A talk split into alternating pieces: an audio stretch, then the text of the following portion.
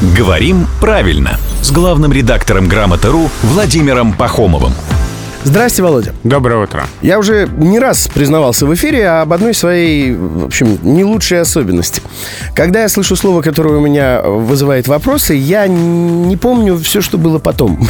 Потому что во время разговора я кручу в голове именно правильно или неправильно было сейчас употреблено слово. Вот у меня есть один знакомый ютубер, а, который в одном из разговоров недавних говорит, ну, нужен разнообразный контент, контент должен быть неожиданным, креативным. И вроде как беседа началась интересно, а продолжение я не помню. Потому что в процессе я думал о том, так, контент или контент. Как правильно, Володь? А это знаете, что происходит? Это слово в языке осваивается. Так. Вот если уже появляются такие сомнения, это значит, что слово уже в языке прижилось. Потому что очень часто слово входит с твердым произношением, а дальше в процессе жизни в языке э, становится произношение мягким.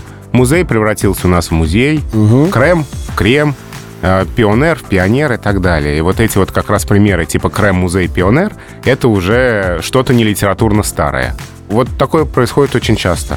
Поэтому то, что у нас возникают такие сомнения, означает то, что слово в языке начинает жить уже своей русской жизнью. Ну, добро пожаловать в русский язык, а вот пока все-таки по каким правилам ему жить, существовать? Но пока в словарях помета «т», твердое Контент. произношение, контент, да.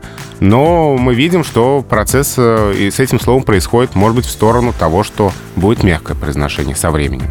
Пока предпочтительно контент. А то есть, например, та же самая претензия из того же разряда? Ну да, и стратегия, стратегия, вот все вот эти наши сомнения, они связаны с освоением языком иноязычных слов. Это главный редактор «Грамотру» Владимир Пахомов. Если сказал, все, никуда не денешься, надо делать, как сказал. А говорит каждое буднее утро в 7.50, 8.50 и в 9.50.